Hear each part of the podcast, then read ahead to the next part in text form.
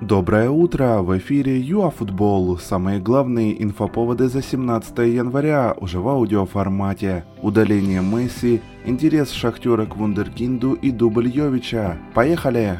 Суперкубок Испании. Что это? Невероятный сюжет с эффектным финалом. Гризман дважды выводил Барселону вперед, однако Атлетик сумел перевести игру в дополнительное время, где команда из Бильбао установила счет 3-2, а Месси впервые в рамках карьеры за каталонцев был удален. В Англии Ливерпуль принимал Манчестер Юнайтед и знаете, ничего хорошего болельщики не увидели. 0-0. Крайне осторожная игра в исполнении обеих команд. А также Манчестер Сити вместе с Зинченко разбил Кристал Пэлас и обогнал банду клуба, выйдя на вторую строчку.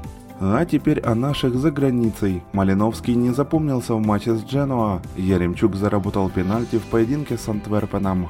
В свою очередь Соболь, Филиппов и Шахов приняли участие в успехах Брюгге, Сент-Трюдена и АЭКа соответственно. Ах да, Пафос Михаленко и Рудько проиграл АПЛу.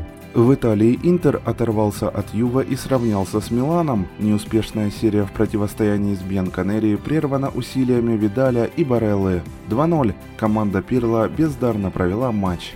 В Германии Бавария на классе обыграла Фрайбург, но давайте не о ней. Йович вернулся в Вайнтрахт на правах аренды и в первом же поединке выстрелил дублем. 3-1. Пострадал Шальке. Ну что, пламенный привет Зидану?